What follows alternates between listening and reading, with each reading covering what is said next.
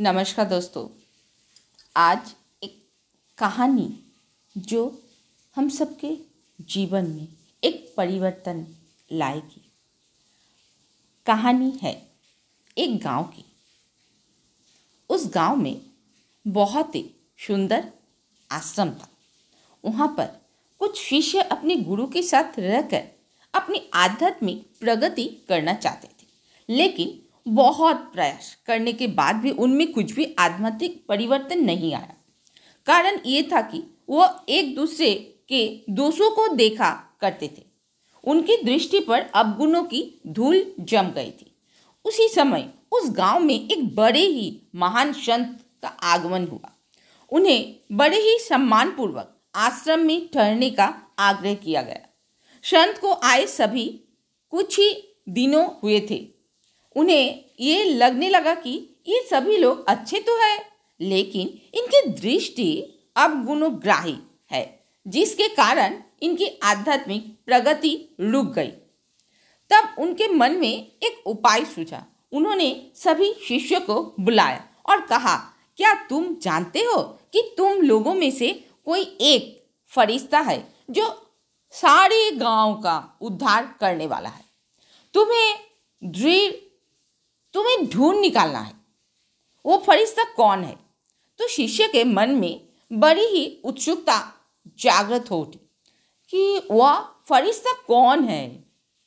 वे एक दूसरे की ओर देखने लगे। कभी उनके मन में ये प्रश्न उठता था कि कहीं वो फरिश्ता मैं तो नहीं हूँ?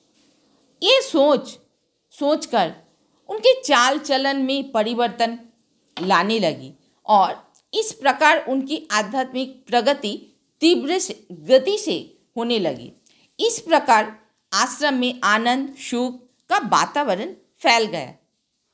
सो so, हमारा ये विचार है कि स्पष्ट है जैसी हमारी दृष्टि होती है वैसे ही सृष्टि हो जाती है। सो फ्रेंड्स सिमिलरली क्या इस कहानी से हमारा जीवन कहाँ मिलजुल खाती है?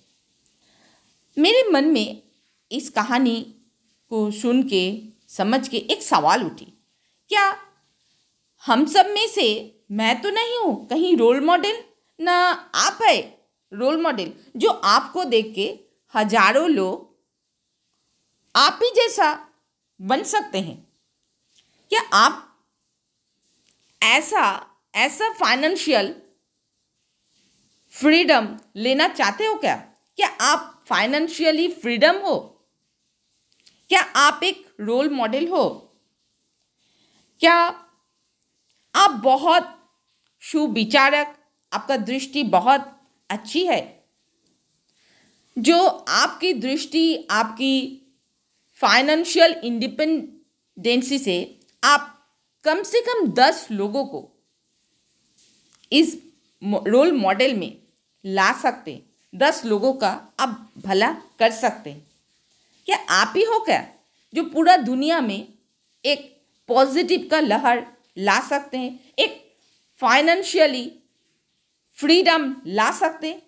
तो आज आप इस सवाल को अपना मन में बार बार करेंगे, क्या पूरी दुनिया में कि आप ही एक हो, एक यूनिक इंसान हो, जो आपके द्वारा पूरा दुनिया में सुख, शांति, आनंद की लहर आ सकता है।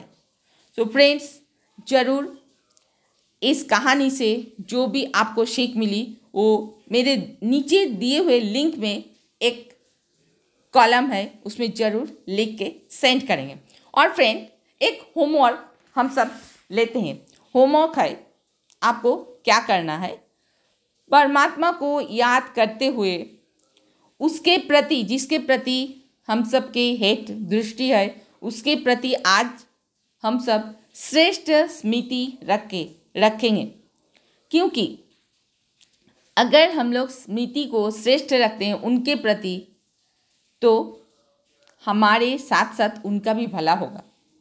तो आज उस व्यक्ति के लिए हम लोग क्षमा भाव की दृष्टि रखते हुए ईश्वर से प्रार्थना करेंगे। हे ईश्वर, उसे सद्बुद्धि और विवेक दे।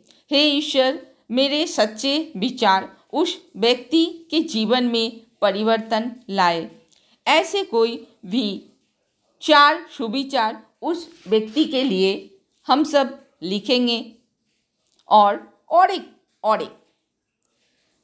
दृष्टि परिवर्तन पर बच्चों को कमेंट्री कराए। बच्चों से।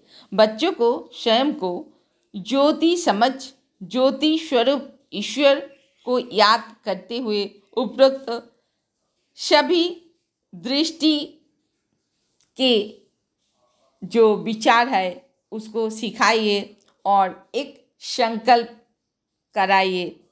तो आपकी, बच्चों की एक बहुत अच्छा अनुभव होगी और एक सद्भाव की एक फैलेगी, एक सद्भाव विचार आपकी घर में, सोसाइटी में फैलेगी। सो थैंक यू फ्रेंड आपका दिन मंगलमय हो, शुभ हो।